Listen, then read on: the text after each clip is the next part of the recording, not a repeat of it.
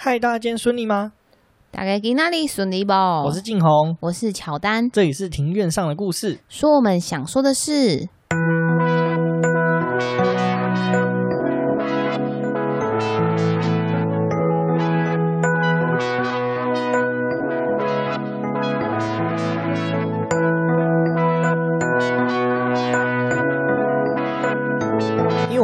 故事，所以透过故事来认识有趣的事。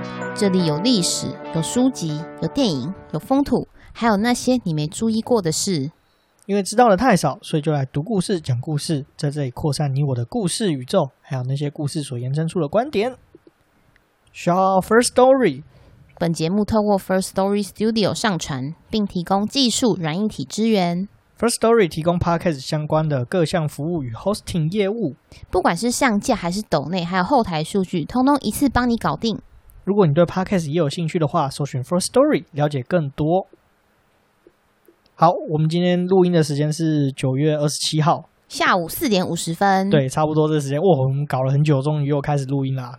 来聊聊我们这两个礼拜到底做了些什么。你今天刚考完多艺嘛，对不对？对啊，我考完了，但是。我没有写完。现在因为新多义其实题目多了蛮多的嘛。对，尤其是阅读测验的部分，它就是篇幅长的文章比以往还要多。今天早上又下雨，真的是很烦。对，我就在一阵凄风苦雨赶到考场，然后考完还是在下雨，真的鸟爆了。那我们聊聊比较快乐一点的事情。我们上礼拜天的时候，我们去看了那个诺兰的新电影，就是《天能》。对，我们去看的那一部，哎，现在好像票房跟口碑都还蛮好的一部电影。对啊，你觉得好看吗？嗯，看不太懂哎。可是我觉得他很厉害，像对他物理都讲得很透彻。那个像我，我看了一知半解，可是我还是蛮享受的，不会觉得说看不懂，然后就觉得很无聊。我是这样觉得啊。哦，那你对主角有什么想法？主角就是没他没有名字哎。啊、哦，没有名字。对啊，主角不是一个黑人，然后跟那个嗯。呃那什么《暮光之城》的那个男主角，那个罗伯·派丁森。对，哦，对，说到罗伯·派丁森，我觉得我喜欢他现在的形象，因为我觉得他之前在《暮光之城》的样子就是病恹恹，然后垮起来被戏被戏，我不太喜欢。我觉得他现在这样比较有魅力。我我一开始还把他认成那个《哈利波特》那个男主角，那个丹尼尔·克雷格嘛。哦，因为他们鼻子以下部分很像，啊、下巴很像，看起来超像。我看到看完电影，我才。我到看完电影，我都还觉得他是丹丹尼尔·克雷格，就是很有那个哈利波特的既视感。对，就很有既视。这天人其实，我觉得后来我上网看一些解析啊，真的是蛮厉害的啊。他真的是把热力学的第二大定律发发展的那个真的是淋漓尽致啊，就是那个想象力是很丰富。因为毕竟我也是化工系毕业的嘛，开玩笑，我热力学我热力学九十分，诶，八十几分过嘞，超高分。所以那个跟物理也是蛮有相关的吧？对，蛮有相关的，就是。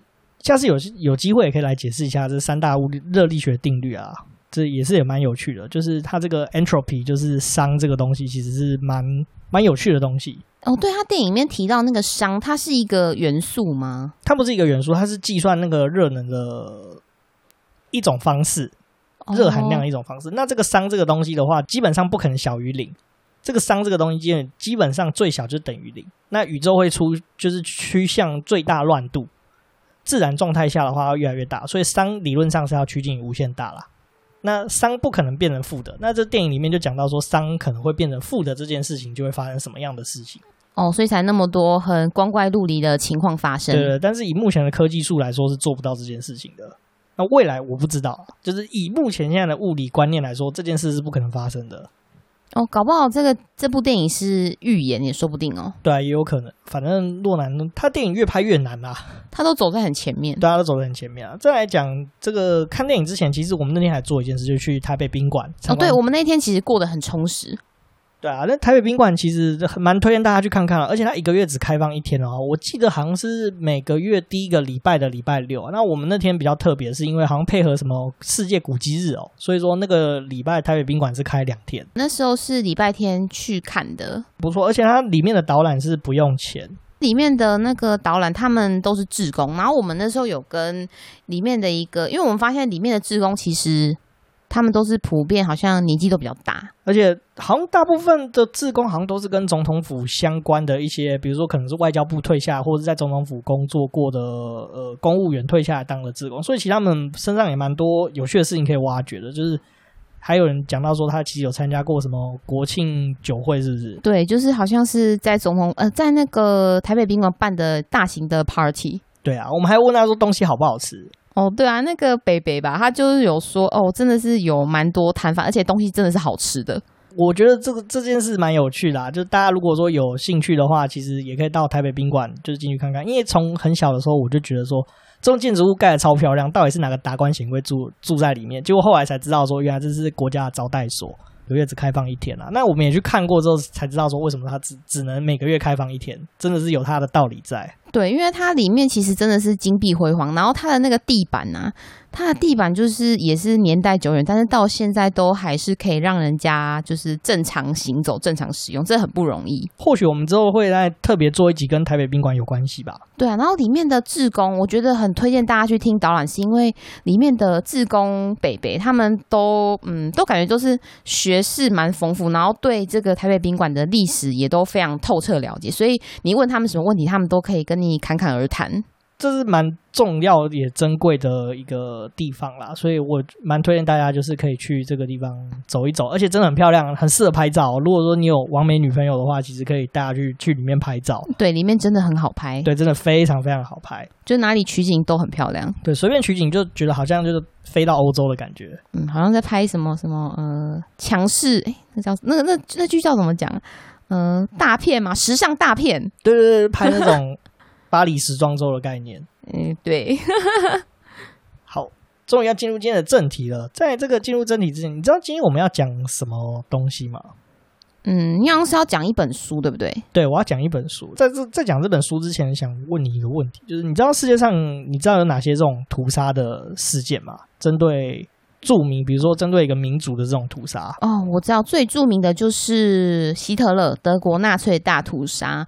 后还有一个就是近年来那个缅甸，缅甸对罗兴亚人的算是也是屠杀的一种，就是种族灭绝行动啊。对对对，然后也是很有争议，因为就是他们的那是总统嘛，翁翁翁山苏姬就是有被人家讲说哦，他是得过诺贝尔和平奖的，那为什么会对这件事情置之不理？但我觉得这个后面也牵扯蛮多蛮复杂的一些问题，也好有机会，我觉得我们可以来讨论。这个议题其实蛮有意思的，就是卢瓦星人跟这个缅甸人之间的这个情仇恩怨，其实也是一言难尽啊，嗯，蛮深的纠葛。对啊，我今天要讲的是另外一个事情，你知道苏联的史达林吗？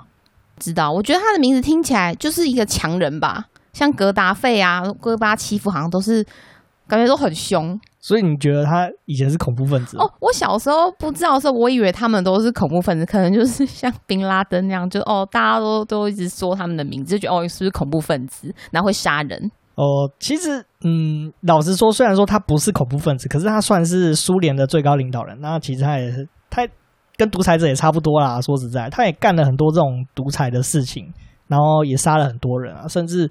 他那时候苏联时代也流放了很多政治犯啊，然后劳改了很多的人。最重要的是，今天要讲的事情是，你知道他曾经有对这个立陶宛这个国家，就是进行过一个非常大的这个迫害嘛，甚至可以说是种族灭绝的一个行动。这么严重？我不知道哎、欸。哦，那今天我们就要来讲这件事情。哦，好啊，好啊，来说说看，为什么我会知道说这件事情，就是斯大林对这个苏联的这种这个种族清洗还有迫害呢？其实是因为一本书叫做《灰影地带》。这本书你有听过吗？嗯，也没有诶、欸。这本书其实也是很意外啦。我会知道这本书其实也是一个意外。我自己很喜欢看那个电影预告片。那我跟大家推荐一个 YouTube 频道，就是叫做触电网。那它其实就会收集各式各样台湾会上映的那个预告片，它就集合在那个网站上。那我大概一个礼拜上去看一次，就看到呃，其实他那个时候这本书其实已经被改编成电影了，也是中文也是叫《灰影地带》。就是要讲这个史达林对立陶宛迫害的故事。那这个故事，他这个预告片讲很精彩啊，说什么创造出什么立陶宛的一个什么骗史记录啊什么，然后越听越有兴趣。后来我就想说，哦，那个时候好像不知道什么原因，就是也没有时间去看电影，所以就一直把这件事记着。后来我有去查一下，就是我们的这个图书馆，就是公共图书馆有没有这本书。后来我就把这本书找出来，那就把它看完。然后看完之后，哇，这真的是。很有趣的一件事情啊，就对立陶宛这段故事就产生了兴趣，尤其是书中提到苏联时代的迫害立陶宛这边人民的这个这段历史啊，就感到兴趣。后来就读了蛮多资料，而且这个资料中文的资料其实并没有那么多，后来就是找了一些英文的资料，就是交叉的看一下，就是越看越发现，就是说，哇靠，这个史达林其实破坏这个立陶宛的这个故事，其实跟台湾的过去就是在白色恐怖时期的事情，其实有这么似曾相似的地方啊。那你觉得哪一个比较残暴？要比硬要比的话，其实我觉得各有各残暴的地方。哦，对啊，他们会拔人的指甲吗？因为我看反校演是说。球行球的时候有被拔指甲，欸，嗯，精神上是相同，但是他们做法上比较不一样，因为我们没有西伯利亚可以劳改。什么？以西伯利亚不是一个很是很偏僻的地方？对啊，超偏僻啊，是苏联什么屁都没有，哦，你是说把人关在那里哦？对啊，苏联以前就是。什么人就是把他丢去北极圈，不然就是丢去西伯利亚这种鸟不生蛋、狗不拉屎的鬼地方。那真的很绝望哎、欸！台湾台湾那么小，又没办法这样子做。没地方，精神上是一样的、啊，就是就是要折磨你了。哦，但折磨的方式就不太一样。哦、他们出发的原理是一样的。对啊，在开始讲这个故事之前，你对立陶宛有什么印象啊？你对立陶宛的认识是什么？我对他的认识哦，嗯、呃，就是波罗的海三小国，然后国家小小的，女生很多。哦，对啊，而且女生很正诶。对，因为我之前我之前的工作是在一家贸易公司待过，然后那时候我有跟老板他们一起去德国参展，然后就有看到，就是有一个长期跟我们配合的立陶宛客户。那时候我想说，嗯，来的可能就是就是立陶宛人嘛。那因为我对立陶宛人就是没有没什么概念，然后那时候看到就哇。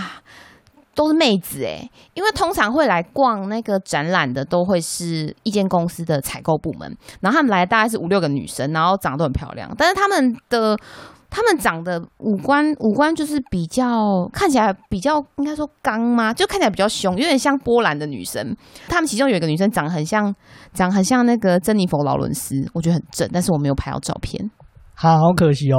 我很喜欢珍妮佛劳伦斯，诶，我超喜欢饥饿游戏的。哦，他很会演，而且我觉得他是一个很有魅力的人，很做自己，这蛮不错的。那我们再详细介绍一下立陶宛这个国家了。你刚刚讲到它是波罗的海三小国嘛，它其实跟另外两个国家，就是拉脱维亚跟爱沙尼亚，常被看在一起，称作就是波罗的海三小国啊。为什么要叫波罗的海三小国？而且为什么他们常常被看在一起呢？其实是因为它的这个地理跟历史其实是有蛮大的这个相似性的。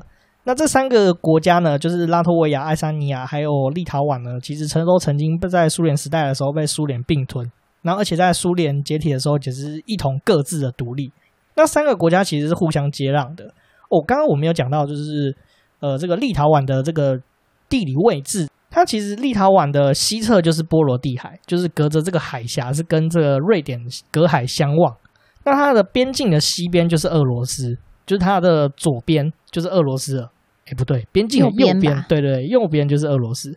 它的上面北方就是隔着这个拉脱维亚还有爱沙尼亚，这个更上面的话就是隔着那个海峡过去的话就是芬兰，然后就北极圈，就是北极圈。所以它那个位置其实蛮冷的，对，蛮冷的。不过因为它那个地方算是跟北大西洋这个暖流是比较接近的地方，所以说其实波罗的海这个地方的港口是不会结冰的。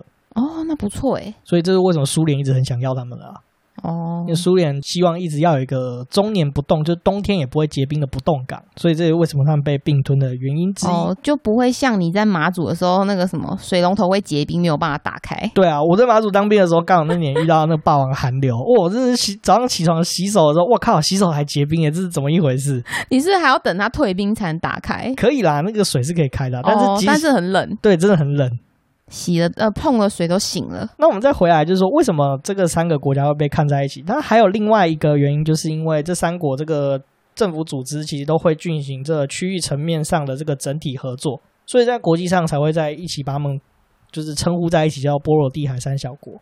这三个国家其实都是比较亲欧洲的政权，这三个国家都有加入欧盟，加入这个申根公约跟欧元区，就是那个我们只要去欧洲就申请。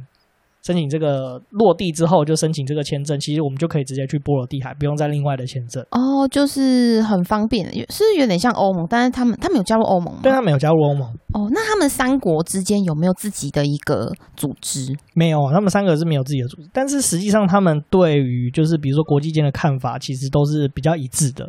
哦，他们比较少意见相左的情况。对对对对对，对。哦，他们独立的时间就是最近一次真的就是独立的国家，其实是在这个一九九零年，就是三月十一号的时候就脱离那个前苏联独立，所以它其实以前是前苏联国家。那它的面积的话呢，这边是六万五千三百平方公里，那我们来比较一下的话，其实就差不多就是两个台湾这么大。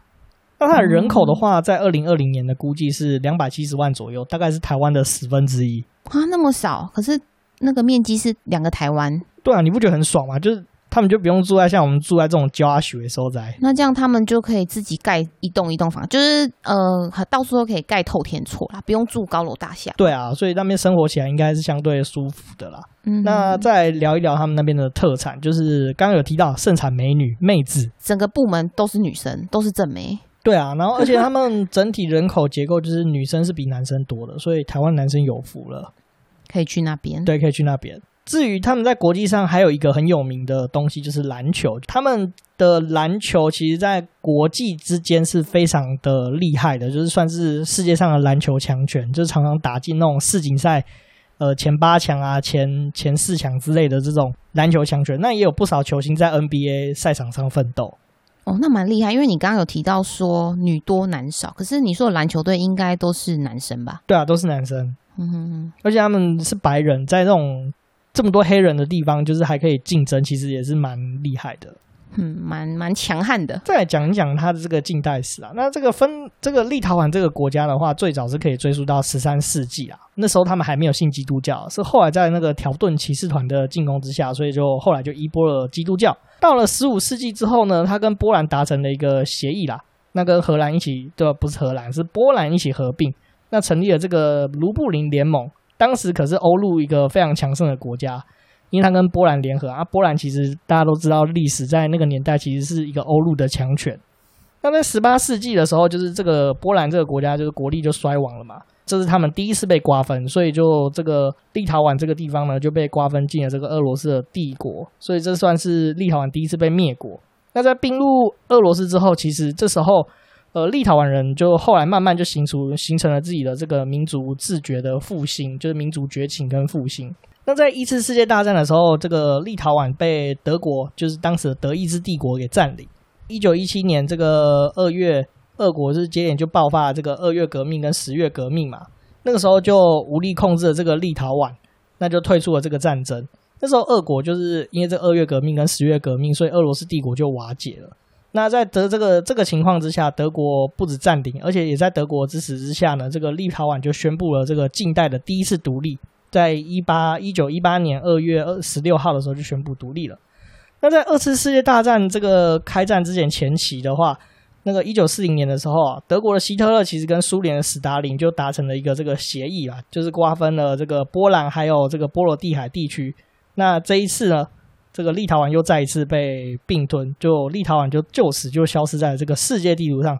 直到这个我们刚刚有讲到它的独立时间嘛，就是这是它最近近代的一次独立，就是一九九零年三月十号的时候，立陶宛就宣布独立，才要恢复到成为一个独立的国家，并且在二零零四年的时候加入欧盟。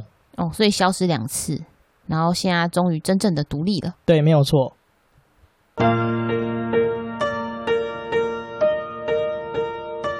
再来聊聊这个《灰影地带》这本书啦。这本书其实很有名哦，看它被翻拍成电影嘛，对不对？对啊。立陶宛这本书呢，其实被书迷之间就是称作这个波罗的海版的这个《安妮日记》啊。你说的是讲那个德国纳粹的那个集中营的故事的那个安妮吗？对对对，就是那个安妮，就是住在哪里啊？荷兰的那个安妮。哦，不过这本书比较特别的地方就是，它不像《安妮日记》，它是真实的故事，它是一个虚构的小说。哦，它为什么会说这个《幻影地带》这本书很有名呢？就是它在出版之后呢，就被翻译成二十七种语言，在多达五十多个国家发行，也包括在台湾。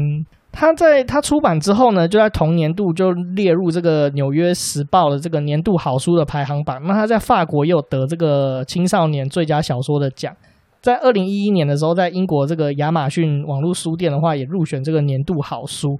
那在美国这个图书馆协会这个 ALA 好书推荐，它也有入围，它也入围了。哦，我看网络上在查资料的时候，哇，超级无敌多的那个奖项都有入围。他得那么多奖，那我觉得我应该要去图书馆借来看。如果说觉得看书有点麻烦的话，大家也不用担心。我刚开头有讲了，我是因为看预告片才知道，所以它其实有被改编成电影哦。哦，哎，电影，我觉得我应该会对电影比较有兴趣。对啊，而且那个电影里面的演员其实都很漂亮啊，很多那种金发碧眼的妹子。是不是真的找立陶宛人啊？有立陶宛人，然后还有欧洲，他集合蛮多瑞呃，我记得有瑞典的演员，就是欧洲的演员啊。其实欧洲拍片还蛮常见这种状况，就是说片子都找不同国家的人来拍。哦，就是融合吗？是融合的概念吗？对啊，就是融合的概念，在欧洲还算蛮常见的。那它在二零一八年的时候就被改编成电影了。全片是在这个西伯利亚拍摄，那也完全重现了这个二战时代的那个场景哦，还有相关的布景也都是有经过蛮详细的考究，包括那个开往集中营的火车啊，还有苏联军官的这个服装。诶，那我觉得很值得看，因为你这样讲，它就是很原汁原味的还原当时的场景。对啊，这、嗯、真实性很高，真实性很高啊。然后这边这个电影的话，在那个立陶宛播放的时候也大获好评，那甚至也写下这个立陶宛的这个影史。冠军票房的记录，就立陶宛人超捧场的哦，这是他们的国片，对啊，这是他们的国片，嗯，不错。不过这片蛮有趣的哦，就是它整片都是讲英文，他不是讲立陶宛是哦，对啊，所以他们没有自己翻译成立陶宛的语言，然后播放吗？没有，这片其实是合拍的片子。哦，就是跟好莱坞有关系吗？好像我记得是有关系的。哦，所以说它全片几乎主要主角都是讲英文。嗯哼哼，对啊，这个也蛮有趣的。那立陶宛总统的话也亲临这个首映会的立陶宛的首映会的现场。那总统这个立陶宛总统看完电影之后，有表示说，这个故事是真实呈现出立陶宛人的宿命、流离还有苦难，以及为自由而战的义无反顾。那这部电影是在这个西方世界上映嘛？那它将成为一个国家在经历顽强。抵抗后幸免于毁灭的真实证据，那它将带领人们更深入认识波罗的海这个地区。哦，那真的是给了蛮崇高的评价。对啊，我是没有看电影啦，因为我是看书，我觉得书是真的写的蛮精彩的。嗯、然后，哦，对了，如果说大家想要看电影的话，其实台湾是也有上串流平台哦。他有上那个远传那个什么 My Video 是不是？远传是那个 Friday，对，他好像有上 Friday，然后 My Video 上面好像也有啊、哦，我去找找看，因为我有那个 Friday 的账号。大家如果觉得看书觉得太麻烦的话，我觉得看电影也是真的蛮不错的。我觉得可以先看电影，因为一般来说常态啊，不是都说。电影拍的精彩程度应该是没有书的那么精彩，所以先看电影可能会比较好。没错啊，因为通常书会比较描写一些细节的地方，你会觉得比较细致啊。通常这种改编的电影，通常还是回去看原作会是最最好的哦，最最贴近的啦。既然都聊到这本书了，那我们总是要介绍一下这个作者吧。这个作者叫做露塔苏佩提斯，这个我就不想念他的名字，因为他是立陶宛，不会念，超难念，什么什么路塔，我之前念了好几遍，什么路塔，什么斯斯普雷塔兹，我我真的是难念到爆。你不是很乐于学那个各国的口音吗？你最会学不就是那个法国？对啊，Bonjour，你你念那个、啊、那个可颂可颂，这到底好笑在哪里？哎、欸，给你颜色，你就开启染缸了。好，那我们再来聊聊这个。哎、欸，染坊，我说错，我说染缸。好，sorry，继续。好，这个聊这个作者，这个作者他出生是在一九六七年的十一月十九号。其实他是在美国出生的哦，他出生在这个美国的密西根州，他是立陶宛裔的美国人，他的身份其实是一个立陶宛难民的女儿。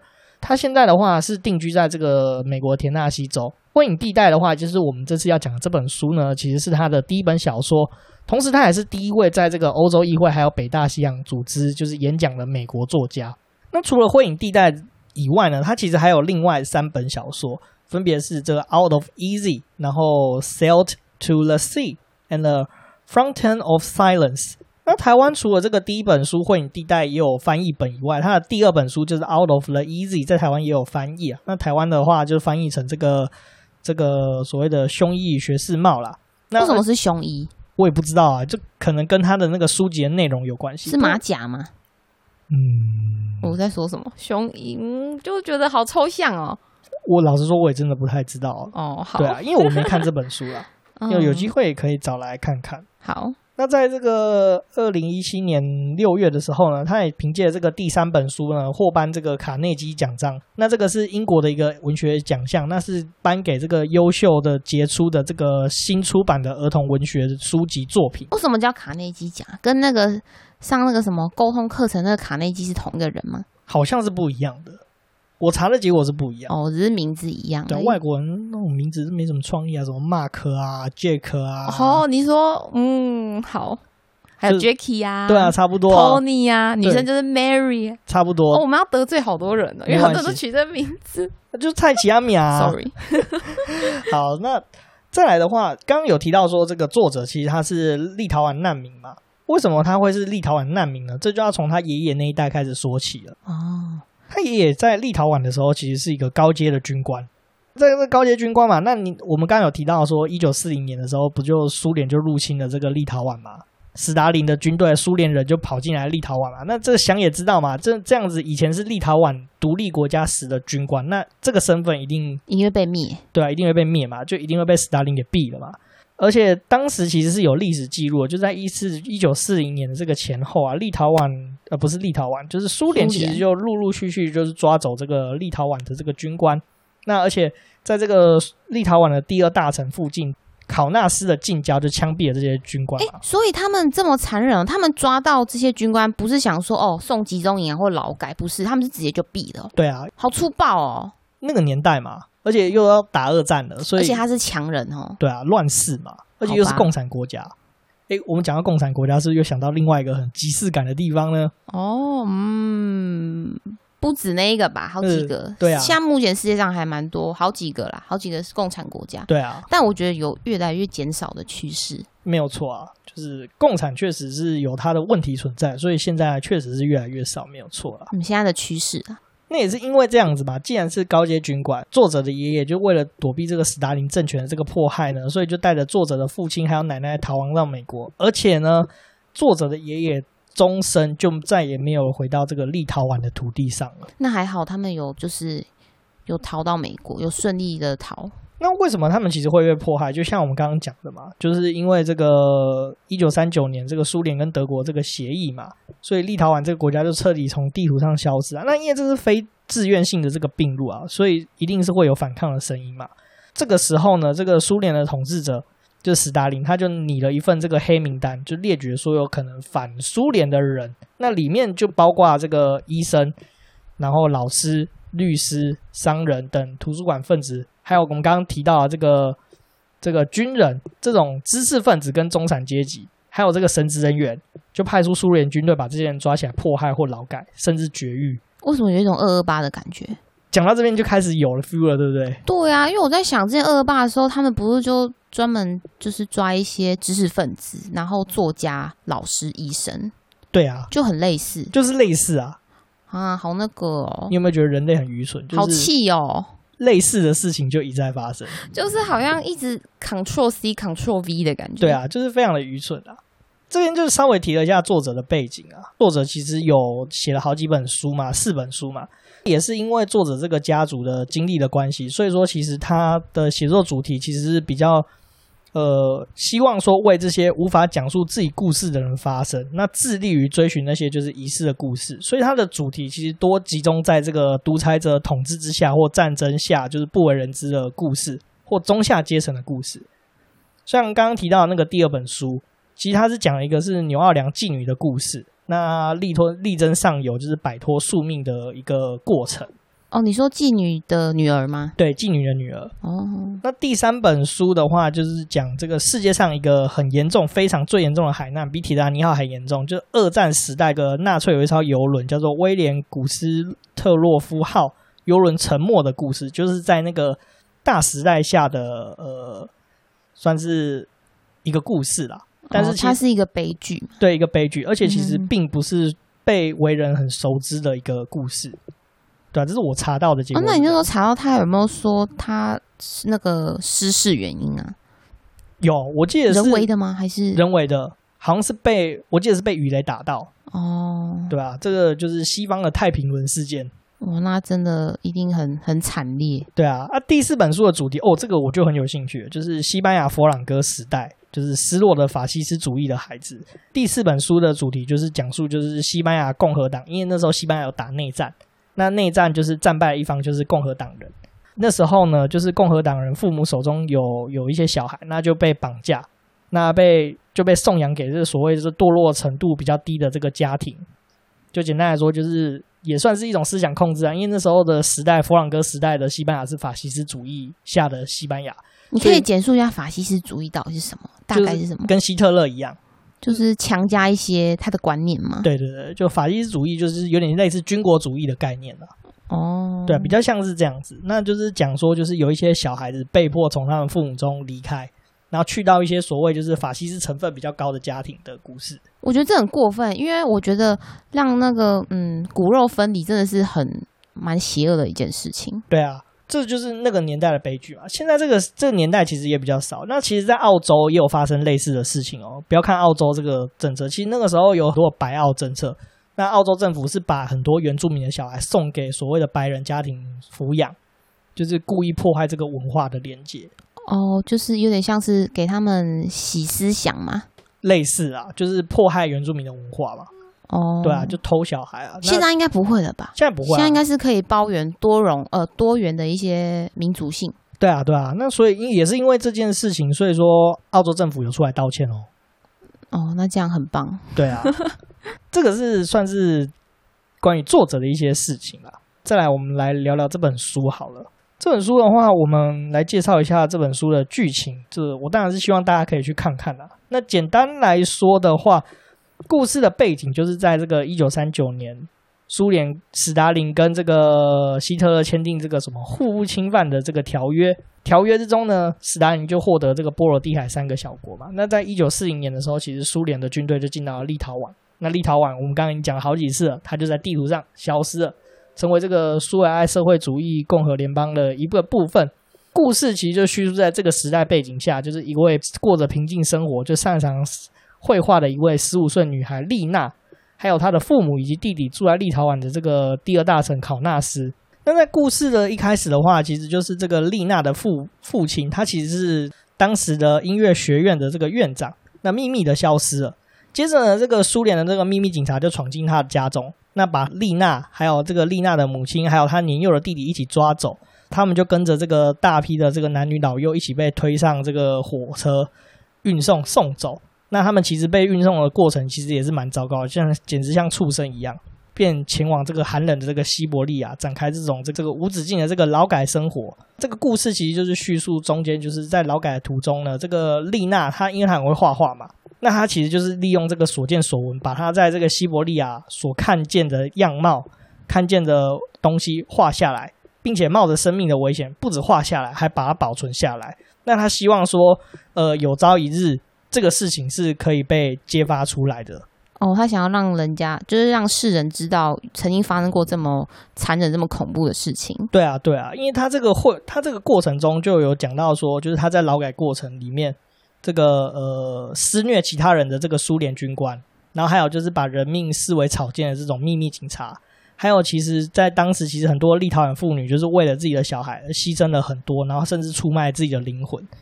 哦，我大概知道是发生什么事情。对啊，就是很残忍，很残忍，然后甚至有一些就是强奸啊、乱七八糟的这种情节。嗯哼哼，这故事其实。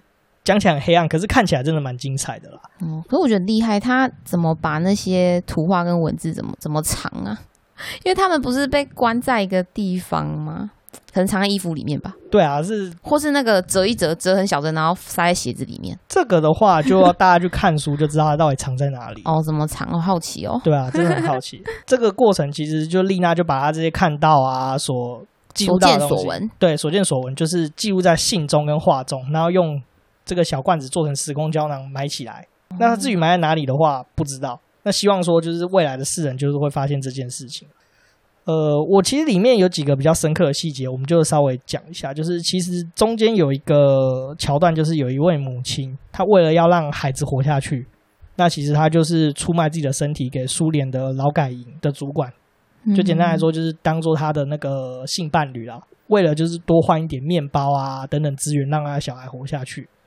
然后还有另外一个的话，就是一个母亲，她的小孩刚出生，那为了被苏联的警察发现说这个小孩子在哭闹，她就是一直捂住他的哭声，那导致这个小朋友就死掉了。哦，因为小朋友的那个脸的面积比较小，所以他可能捂的时候连他的口鼻都一起捂起来。对对对，我想应该是就是为了避免被苏联警察发现，因为苏联警察只要发现，那他就会把这个小孩视为累赘，就把他丢掉，或者是故意把他们分离。所以那个时代其实蛮多这种故事的。哦天哪，这真的很难过哎。在这个以外的话，我们来聊聊就是另外一面啦。其实这个故事里面，我还有另外一个也很印象深刻的地方，就是其实不是所有的秘密警察或苏联的这种警察都是坏人啊。那其实又有一个警察，他其实相对是对这些人是抱有同情心的。那其实这个故事虽然黑暗，可是也是有一些微光出现。就像这个警察有的时候也没有对这些人这么苛刻，甚至还偷偷偷了一些面包给他们。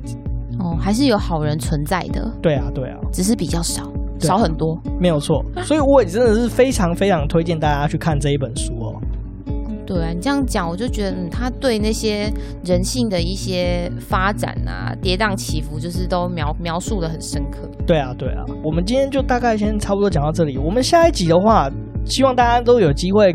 可以在这个礼拜就借本这本书，然后看完这本书。我们接下来就来讲一讲这个真实的史实。我们下个礼拜来讲一下真实史实上这件事情是怎么发生、怎么结束的，哦、前因后果。对，它的前因后果。我们今天就讲到这里哦。如果你喜欢我们的节目，或对我们节目有任何的想法，请在 Apple Podcast 帮我们打新评分，还有留言，并且分享哦。也欢迎追踪我们的 IG 账号是 Story on the Yard，或是直接搜寻庭院上的故事。我们也会在上面分享一些我们生活上的动态，以及最近的好书分享。